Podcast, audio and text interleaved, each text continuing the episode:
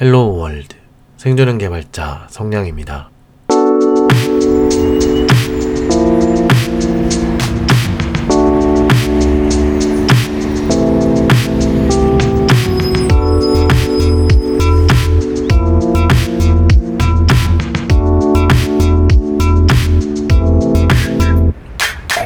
반갑습니다. 성량의 불친절한 코딩 이야기 40회 방송입니다. 날씨가 더워지고 있습니다. 저는 JavaScript 에피소드 시리즈가 끝나고 드디어 한시름 놓을 수 있겠다 싶어서 안심하고 있었는데요. 좀 급하게 공부할 게 있어서 일부러 퇴근 시간을 조정해서요. 불이 나게 집에 갔는데 공부하려고 자리 잡고 한 한두 시간 정도 딱 집중되기 시작할 즈음에 갑자기 동네가 다 정전이 되더라고요. 진짜입니다. 전 그냥 에어컨 켜두고 인터넷 쓸 수 있게 컴퓨터를 켜두고요. 독서대에 책을 올려놓고 공부하고 있었을 뿐인데 정말 희한하게 딱 그때 정전이 되더라고요. 참 핑계대기 좋은 조건이었는데요. 그래도 오히려 그런 웃긴 타이밍으로 방해가 되니까 약간 오기가 생겨서 배터리를 새로 바꾼 구형 핸드폰에 플래시를 켜고요. 주변 사람들이 준비 정신 참 투철하다면서 볼 때마다 놀리는 늘 풀 충전해 놓는 대용량 외장 배터리에 USB 스탠드를 연결해서 켜서 아득바득 할 거 했습니다. 다행히 책으로 공부해야 되는 타이밍이라서 문제가 없었는데요. 이런 걸 보면 모든 게 다 갖춰진 환경보다 약간의 결핍이나 부족함 같은 장애물이 있는 게 목표 달성을 위해서는 더 좋은 걸지도 모르겠다 싶었습니다. 뭐 그냥 제가 약간 청개구리 타입이라서 그런 걸 수도 있지만요. 공부는 하려고 맘만 먹으면 주변 상황이 약간 도와주지 않아도 어떻게든 할 수 있구나 싶었습니다. 코로나 확진자 수는 엄청 떨어진 느낌이긴 한데요. 그래도 아직도 확진자가 몇천 명, 만 명 단위에서 왔다 갔다 하고 있습니다. 실외에서 마스크 착용 의무가 종료된 첫 주에는 좀 마스크 잠깐 푸는 분도 보이시는 것 같던데요. 실제로 서울 쪽은 실외도 아직 거의 대부분 마스크 하시는 분위기예요. 코로나가 좀 풀리기 시작하니 재택근무도 슬슬 풀리고 있는 분위기인데요. 그냥 계속 재택근무하는 게 당연시 되는 시대를 기대해 봅니다. 팟캐스트 순위 쪽은 잠깐 올라가더니 또 한참 미끄러졌습니다. 지인분 중에 한 분은 너 1위 됐다고 자랑하더니 요번에는 순위권에 아예 없더라 라고 돌리시더라고요. 역시 일시적인 현상이었던 걸로 결론 지었습니다. 뭐 순위가 높아지면 좋은 거고요. 인기가 없어지면 없어진 대로 저는 떠들어야 할 게 있으니까 여력이 되는 한 간간이라도요 꾸준히 유지하려고 합니다. 그래도 늘 응원해주시고 들어주신 분들 감사합니다. 팟캐스트 방송 채널 소개 쪽에 원래는 메일 주소랑 트위터 주소를 남겨뒀는데요. 팟캐스트 채널 열어둔 플랫폼이 너무 많아서 찾아가기 힘들다라는 의견을 주신 분이 있어서 Linktree를 하나 만들어서 트위터 주소 대신 올려뒀습니다. 안에 뭐 메일이나 트위터나 팟캐스트 송출되는 플랫폼들 싹 다 링크 등록해뒀으니까요. 어, 인스타도 개설해서 링크를 걸어놓긴 했는데 요즘 바빠서 진짜 아무것도 못하고 있어서 게시물을 사실 하나도 못 올리고 있습니다. 뭐 나중에 생각나면 하나씩 올리는 때가 오지 않을까요? 최근에 팟캐스트를 진행하면서 겪었던 좀 특별한 경험이 있었는데요. 지금 제가 팟캐스트를 송출하고 있는 곳 말고요. 신생 스타트업이나 오디오 콘텐츠 쪽으로 영역을 확장하려고 하는 오디오 플랫폼 기업에서 협력이나 제휴 요청을 좀 받고 있습니다. 어, 뭐지? 모든 플랫폼 다 통틀어서 청취자 수 0글을 해도 그리 많지 않을 것 같은데 어떻게 찾아오시는 거지 싶었는데요. 아마 제가 다루는 토픽이나 내용의 콘텐츠 쪽이 약간 가뭄 같은 느낌이라서 그런 것 같습니다. 이런 콘텐츠 자체가 별로 없는 거죠. 그러니 저처럼 영세한 아주 흥미롭지도 않고 그렇다고 아주 전문적이지도 않은 이야기를 혼자 떠드는 팟캐스트에도 연락을 주시는 게 아닌가 싶습니다. 아마 제가 다루는 토픽이나 내용에 대한 콘텐츠 자체가 현재도 유지되는 게 별로 없어서 그런 것도 있을 것 같고요. 오디오 플랫폼을 운영하시는 입장에선 사용자를 늘리시려면 다양한 카테고리의 콘텐츠가 필요해서 그런 건가 싶기도 합니다. 사실 제 팟캐스트가 약간 애매한 위치에 있다고 저는 생각하거든요. 청취율이 아주 높으면 특정 플랫폼 내 독점 방송으로 이미 제의가 왔을 텐데 그 정도는 절대 안 되고요. 근데 또 아무도 안 듣는 수준은 아니니까 신사업이나 새롭게 사업 영역을 확장시키려는 곳에서 연락 주시는 것 같습니다. 확실히 팟캐스트 같은 오디오 플랫폼 쪽에서는 IT나 소프트웨어 쪽이나 코딩, 개발자나 프로그래머 이런 쪽을 다루는 팟캐스트가 현재까지 계속 유지되고 있는 방송이 그다지 많지 않은 것 같긴 합니다.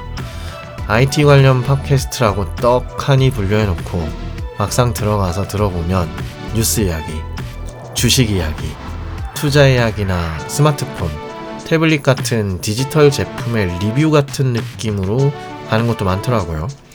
저는 그런 토픽으로 팟캐스트 컨텐츠를 채울 생각은 없어서요. 그렇다고 유튜브에 동영상을 올릴 것도 아니고 요즘은 개발자 브이로그도 많이들 하신다고 들었습니다. 그런데 제 경우는 맨날 출근해서 일하고 점심 먹고 또 일하고 그리고 퇴근해서 할 거 하고 잠 자고 또 출근해서 일하고 하는 식의 전형적인 챗바퀴 같은 생활이라서 뭐 별로 재미난 게 없긴 해서 브이로그 같은 고급 콘텐츠는 못할 것 같긴 합니다. 아무튼 일단 그 제휴 요청 주시는 회사 측에서는 제 팟캐스트 컨텐츠 자체 수익 관련된 내용도 제시를 해주고 계셔서 이야기를 해보고 있는 중이긴 합니다. 어, 근데 그래도 어차피 청취자분들의 수가 드라마틱하게 올라갈 분야나 이야기를 하고 있는 건 아니니까요. 지금 송출되고 있는 플랫폼에서 완전히 독점 플랫폼 같은 느낌으로 옮겨 탈 일은 없을 것 같습니다. 청취자분들이 사용하시는 플랫폼 어디에서나 들으실 수 있어야 한다 라는 생각은 변함이 없어서요. 그냥 들으시던 곳에서 계속 들으시면 될 것 같습니다. 혹시라도 뭐 변화가 있거나 이슈가 있다면 또 공유 드리겠습니다.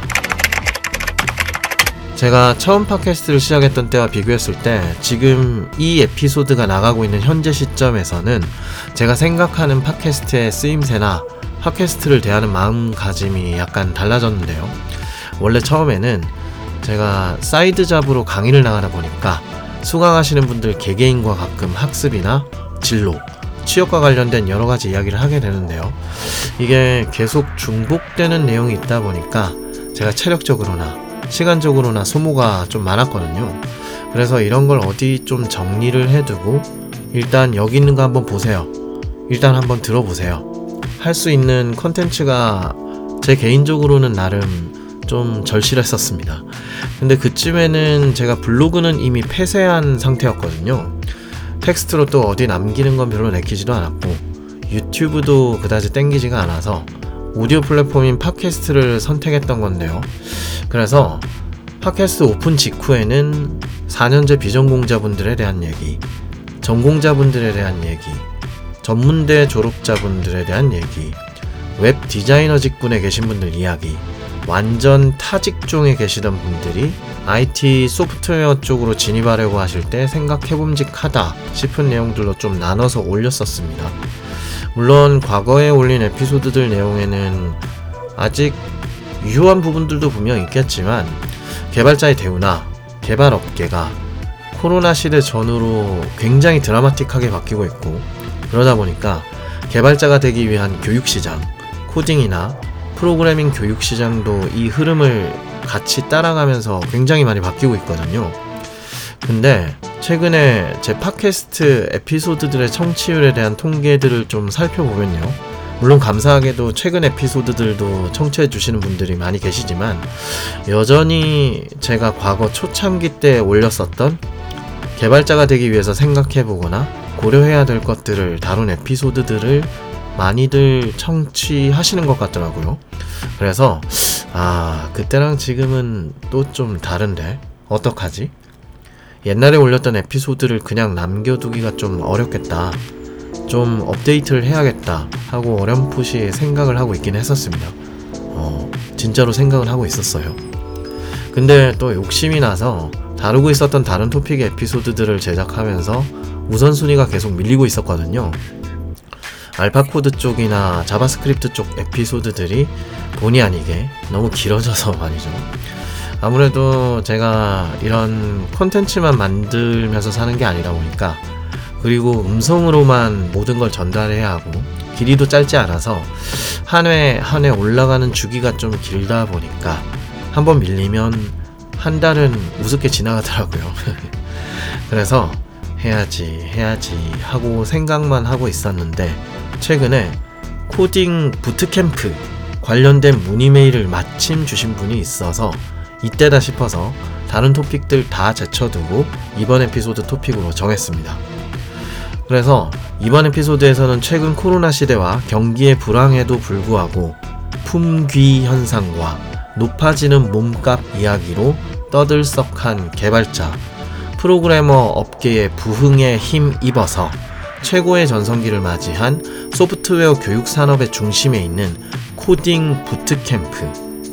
개발자 프로그래머가 되고 싶어 하는 분들의 코딩 bootcamp의 참여와 선택에 대한 제 생각을 한번 이야기해 보려고 합니다. 뭐, 제가 이러저러 떠들 게 많긴 한데요. 청취자분들이 직접 contact해 주셔서 문의해 주시는 부분이 저에게는 우선순위가 가장 높으니까요. 너무 부담 갖지 마시고 댓글이나 메일 같은 걸로 주시면 제가 아는 선 안에서 말씀드리겠습니다. 생존형 개발자 성량의 불친절한 코딩 이야기는 애플 팟캐스트, 구글 팟캐스트, 오디오 클립, 팟빵, 팟티, 그리고 유튜브에서 제공되고 있습니다. 방송과 관련된 의견과 질문은 방송 플랫폼별 댓글 혹은 방송 소개에 명시된 이메일이나 Linktree에 등록된 서비스를 통해 보내주시면 감사하겠습니다.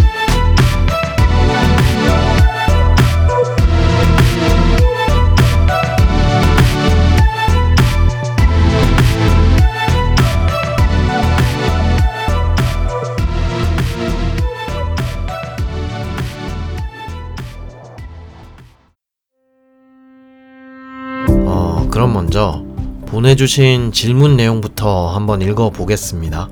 참고로 메일 주시는 분들께는요, 제가 개인적으로 따로 단메일을 먼저 보내드리고요.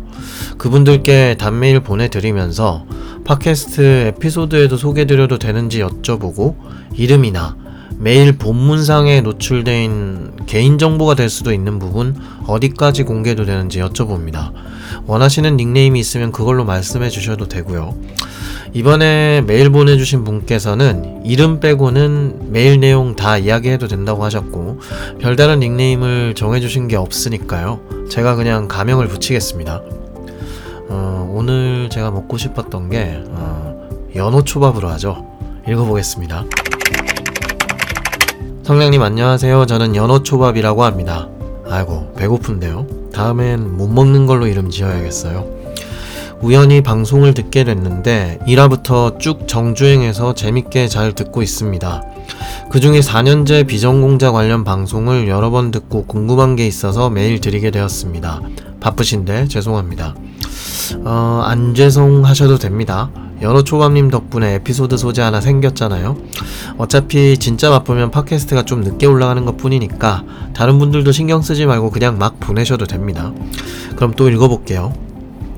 저는 남쪽에 있는 그리 유명하지 않은 4년제 대학교에 다니고 있고 문과생입니다. 어, 남쪽이라고 표현하시는군요. 경상남도나 전라남도 쪽을 이야기하시는 걸까요? 과 이름을 이야기하긴 좀 그렇지만 요즘 시대에 취업에 그렇게 유리한 과는 아니에요. 흔히들 이야기하는 지잡대 문과생인데요. 지금 4학년입니다. 유유유유유. 인터넷 보니까 요즘 개발자가 그나마 취업하기 좋다고 하고 SSAFY나 우테코, 42서울, 스파르타 코딩 클럽, Code States 같은 코딩 bootcamp도 많고 어, 생각보다 조사를 엄청 많이 하신 것 같은데요. 아무튼 예, 거기 나오면 취업이 가능하다고 하더라고요. 근데 이런 건 전부 다 광고일 뿐인 게 아닌가 하는 생각도 듭니다. 물론 예전 방송에서 성냥님이 이야기하신 것처럼 그렇게 다른 전공을 해서 개발자 쪽으로 도망치듯 오는 게 전공자들 분들 입장에서 곱게 보이지 않는다는 것도 알고 있고 부트캠프 나온다고 해서 무조건 취업되는 건 아니라는 것도 잘 알고 있습니다. 유유. 네카라쿠베 같은 곳은 애초에 생각도 안 하고 있고요. 돈을 그렇게 많이 벌 욕심도 없는데요. 전공자나 정말 머리 좋은 분들이랑 경쟁해서 이길 수 있을 거라는 생각도 안 합니다. 수학도 못해요. 예전에 잠깐 교양 과목으로 Python 코딩을 조금 배워본 것도 있긴 한데 지금은 다 머리에서 없어졌어요. 키읔키읔. 아, 뭐 웃을 일은 아니네요. 그죠? 지금이라도 시작하면 개발자 취업이 가능할까요? 지방에 별로 이름 없는 대학의 문과생이 부트캠프에 들어가는 거에 성량님은 어떻게 생각하시나요? 따라갈 수 있을까요? 혹시 추천해 주실 만한 곳이 있는지 알려주시면 감사하겠습니다. 아니면 성량님이 전에 하신 방송처럼 국비지원 교육을 가는 게 좋을까요? 지금까지 뭐 했냐고 혼내셔도 좋고 어떻게 하면 좋을지 그냥 포기하는 게 낫다라고 하셔도 괜찮습니다. 주변에 IT 관련해서 아는 분이 아무도 없어서 이렇게 성령님께라도 물어봅니다. 너무 말도 안 되는 질문이라면 답 안 해주셔도 괜찮습니다. 시간이 되시면 짧게라도 답해 주시면 많은 도움이 될 것 같습니다. 갑자기 메일 보내서 맥락 없이 이야기해서 죄송합니다. 유유유. 감사합니다. 어, 일단 메일 내용은 대략적으로 이렇게 주셨는데요. 네, 문과가 맞으신 것 같아요. 네, 문장에 굉장히 애를 많이 쓰신 느낌인데, 자, 일단 간단하게, 물론 개인적으로는 이미 단메일도 드린 상태지만, 메일 주신 내용에 대해 느낀 점을 먼저 좀 이야기 드리자면요. 어, 우리 연어초밥님 왜 이렇게 주눅 들어 있으십니까? 죄 지으신 거 아니잖아요? 제가 방송에서도 질문이나 사연 보내달라고 오히려 요청드리는 쪽이잖아요. 저한테 욕을 하신 것도 아니고, 심지어 반대 의견이나 비판조차도 아닌데요. 이게 방송 자체로만 봐도요. 팟캐스트 하는 입장에서 팟캐스트 주제와 관련된 내용 질문 주시고 피드백을 주시고 그 내용을 방송에서 소개하는 것 자체도 굉장히 중요한 요소입니다. 오히려 질문 주셔서 제가 감사한 거예요. 그리고 또 하나 말씀드리고 싶은 건 이건 제가 강의 나갈 때도 한 번씩 말씀드리는 건데요.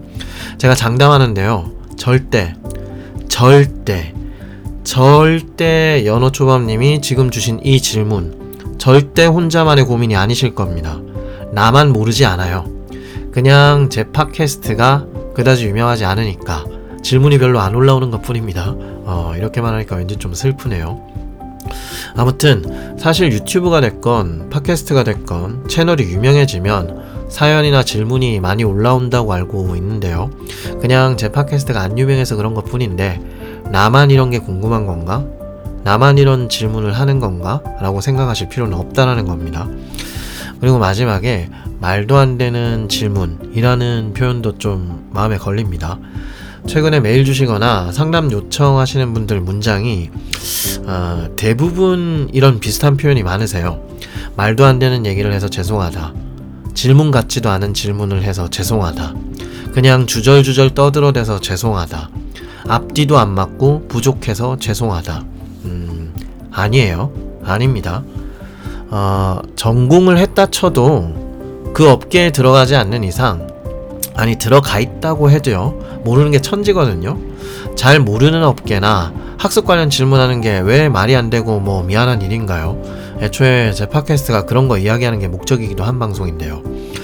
뭐, 제 팟캐스트가 심리치료 방송 같은 것도 아니고 제가 그런데 일가견이 있는 사람도 아니지만 어, 그렇게 고민하시는 거 자기 자신을 너무 작고 초라하게 여기지 않으셔도 됩니다. 물어보세요. 괜찮습니다. 그리고 저는 개인적으로 죄송하단 말보단 어, 감사하단 말을 더 좋아합니다. 질문해서 미안해하지 마시고요. 질문했는데 답 드리면 감사 정도는 해주시면 좋을 것 같습니다. 감사와 칭찬이 팟캐스트 진행하는데 엄청 힘이 많이 되거든요. 자, 그럼 메일 주신 내용 중에 정확하게 물어보셨거나 의문을 가지고 계신 부분을 좀 추려 보겠습니다. 첫 번째, 인터넷 보니까 요즘 개발자가 그나마 취업하기 좋다고 하고 코딩 부트캠프도 많고 거기 나오면 취업이 가능하다고 하더라. 근데 이런 건 전부 다 광고일 뿐인 게 아닌가 하는 생각도 든다. 즉, 코딩 부트캠프가 진짜 효과가 있나? 그냥 과대 광고 아닌가? 라고 물어보시는 것 같아요. 두 번째, 지금이라도 시작하면 개발자 취업이 가능한가? 참고로 메일 주신 분은 현재 4년제 문과생이시고 4학년이십니다. 졸업학년이신 거예요.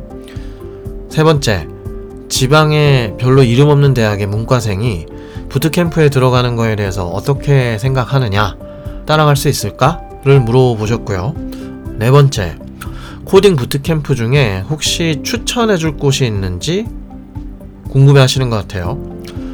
마지막 다섯 번째, 제가 예전에 올렸던 에피소드에서 얘기했던 것처럼 국비 지원 교육을 가는 게 좋을까?를 또 궁금해 하시는 것 같습니다. 어, 정리를 좀 해보자면 4년제 비전공 문과생 4학년이 코딩 부트캠프에 참여하면 따라갈 수 있을까? 참여하고 나서 취업이 될까? 코딩 부트캠프는 다 광고 아닌가? 국비 지원 교육을 가는 게 좋을까? 만약에 간다면 코딩 부트캠프 어디로 가는 게 좋을까 정도일 것 같습니다. 어, 원래 제가 이러저러 말이 많은 편이긴 한데요. 일단 청취자분께서 단독으로 직접 연락 주셔서 물어보신 거고 팟캐스트에 얘기해도 좋다고 허락을 해주신 데다가 어, 이 분야 자체가 제가 관심을 가지고 있는 분야이기도 하기 때문에 어, 지금 이 에피소드를 듣는 분들 중에서도 대답 자체가 일단 먼저 궁금하신 분들이 있으실 것 같아요. 그래서 이번 에피소드는 좀 특별하게 제가 개인적으로 생각하는 결론부터 먼저 말씀드리겠습니다. 첫 번째, 코딩 부트캠프가 진짜 효과가 있는가? 그냥 과대 광고 아니냐? 에, 일단 제가 봤을 땐 국내에서 현재 진행되는 시중에 코딩 부트캠프들 효과 확실히 있다고 생각하는 편입니다. 과대 광고도 분명히 있다고 생각합니다만 제대로 참여해서 잘 진행한다면 분명히 효과 있다고 봅니다. 어, 왜 그렇게 생각하는지는 나중에 자세히 따로 설명드릴게요. 두 번째, 현재 4년제 문과생이고 4학년인 사람이 지금이라도 시작하면 개발자 취업이 가능한가? 어, 네. 제가 봤을 땐 가능합니다. 어느 영역의 개발자인지에 따라 차이가 좀 날 것 같긴 한데요. 보통 6개월에서 1년 정도 준비하면 가능할 것 같습니다. 좀 더 걸릴 수도 있기는 해요. 그리고 대부분 코딩 부트캠프 과정이 그 정도 기한을 잡습니다. 반년에서 1년 정도를 잡고요. 아주 긴 곳은 2년을 잡기도 합니다. 어, 대신 딴 거 아무것도 안 해야 돼요. 딴 거라고 하면 알바 같은 거 하면서 하잖아요. 무조건 망합니다. 절대 딴 거 하시면 안 돼요. 고3 때보다 더 빡세게 한다고 각오해서 유지하시면 충분히 가능하다고 생각합니다. 세 번째, 그리 좋지 않은 지방 4년제 문과생이 부트캠프 참여하는 것에 대해 어떻게 생각하느냐? 아, 이건 사실 질문 자체가 제가 봤을 땐 별로 필요가 없는 질문인 것 같긴 한데요. 어, 일단 답을 드리자면 전혀 상관없습니다. 전혀 상관없어요. 나중에 좀 더 자세히 말씀드리겠지만 코딩 부트캠프 참여는요 기본적으로 비전공자 비율이 훨씬 높습니다. 그리고 모두가 서울 내 수도권 내 대학에 다니는 분도 아니고요. 오히려 현 시점에 국내에 존재하고 있는 코딩 부트캠프들은 지금 연어 초밥님 같은 상황인 분들이 주요 타겟에 가깝습니다. 어, 주요 고객층인 거예요, 결국은. 아무 문제 없고요. 참여하시면 됩니다. 네 번째, 코딩 부트캠프 중에 혹시 추천해 주실 만한 곳이 있느냐? 이것도 뒤에 나중에 좀 더 자세히 다뤄야 될 얘기 같은데요. 일단 결론부터 이야기하자면, 아니요. 저는 개인적으로 추천할 곳은 없습니다. 아, 이게 꼭 팟캐스트의 어떤 특정 교육을 지지한다고 해야 될까요? 예, 그런 것 때문에 얘기를 하는 게 아니라요. 제가 봤을 때는 제가 어느 것이 좋아요 라고 딱 집어서 추천해 줄 만큼 코딩 캠프들이 편차가 크다고 느끼지도 않고요. 애초에 본인 하기 나름이고 또 코딩 교육 시장 자체가 매우 상향 평준화 되어 가고 있기 때문에 즉 교육질이 모두 다 웬만큼 높기 때문에 굳이 따지자면 뭐 자기 개인 돈 최대한 덜 드는 곳이 낫지 않나 하고 생각합니다. 이것도 나중에 더 자세하게 설명드릴게요. 다섯 번째, 예전 방송에서 제가 언급한 국비 지원 교육을 가는 게 좋을까? 아, 이 부분은요, 제가 보았을 때 본인 상황에 따라 다를 것 같습니다. 만약에 연어 초밥님이 전통적인 국비 지원 교육과 요즘 유행하는 코딩 부트캠프를 둘 다 선택할 수 있는 상황이다. 그러니까 여건상 두 개 중에 아무거나 선택해서 할 수 있는 상황이다. 그런 상황이면 어, 저는 코딩 bootcamp를 더 추천합니다. 국비 지원 교육을 아예 하지 말고요. 바로 코딩 bootcamp로 참여하시는 걸 추천합니다. 그런데 만약에 뭐 지역적인 특성이나 뭐 어떤 거리적인 부분 아니면 시간적인 부분 여러 가지 어떤 이유 때문에 만약에 코딩 bootcamp를 선택할 수 없는 상황이다. 그러면 전통적인 국비지원 교육 선택도 나쁘지는 않다고 생각합니다. 이것도 나중에 더 설명드릴게요. 일단 마음이 급하신 답변이 급하신 분들을 위해서 이번에는 특별히 제가 생각하는 결론부터 먼저 말씀드렸습니다. 비전공자, 지금 4학년, 대학이 별로 안 좋은 거, 어, 상관없습니다. 솔직히 지금부터가 더 중요합니다. 코딩 부트캠프들이 종류가 너무 많은데다가 과대 광고 같아 보인다. 어, 그것도 상관없습니다.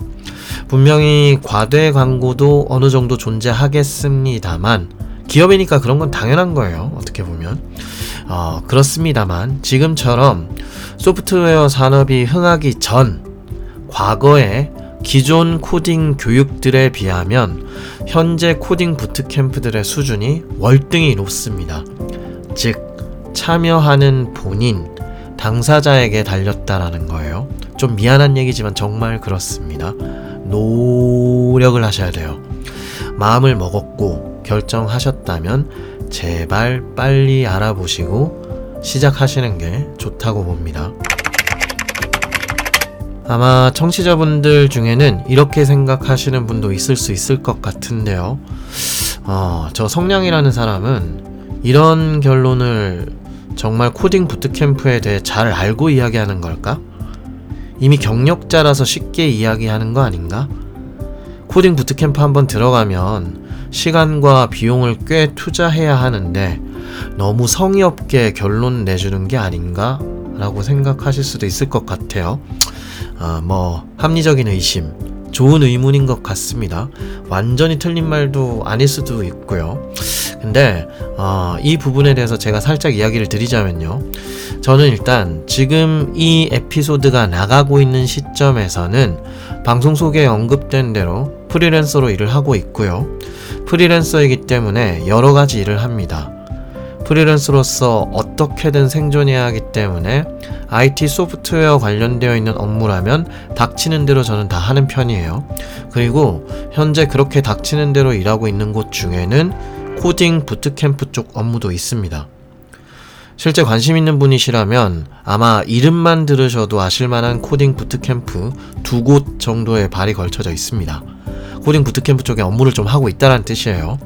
정확히 어느 코딩 bootcamp인지, 정확히 무슨 일을 하는지는 너무 제 개인 정보기도 하고요. 제가 편향된 정보를 말한다는 의심을 살 수도 있기 때문에 말씀드리진 않겠습니다.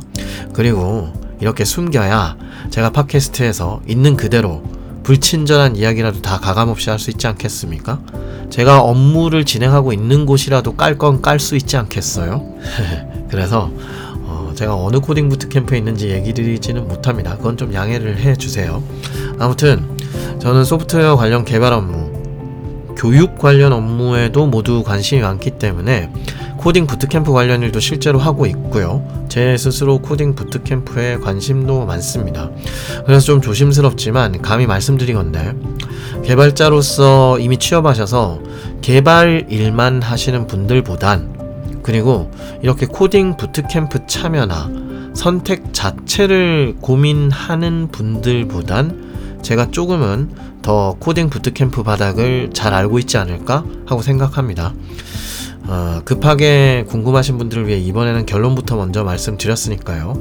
다음 에피소드에서는 원래 제가 하던 대로 왜 제가 저런 식으로 생각하고 있는지, 현재 코딩 부트캠프의 참여와 선택에 대한 시대적인 상황과 배경이 어떻게 흘러가고 있는지에 대해 또 제가 생각하는 바를 좀 길게 혹은 좀 지루하게 풀어나가 보도록 하겠습니다.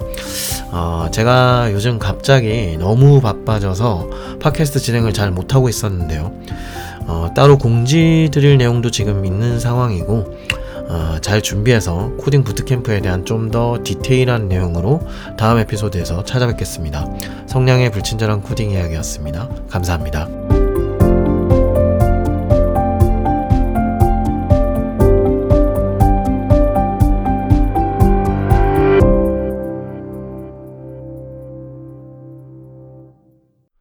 while true to be 점 continue 세미콜론은 매너입니다.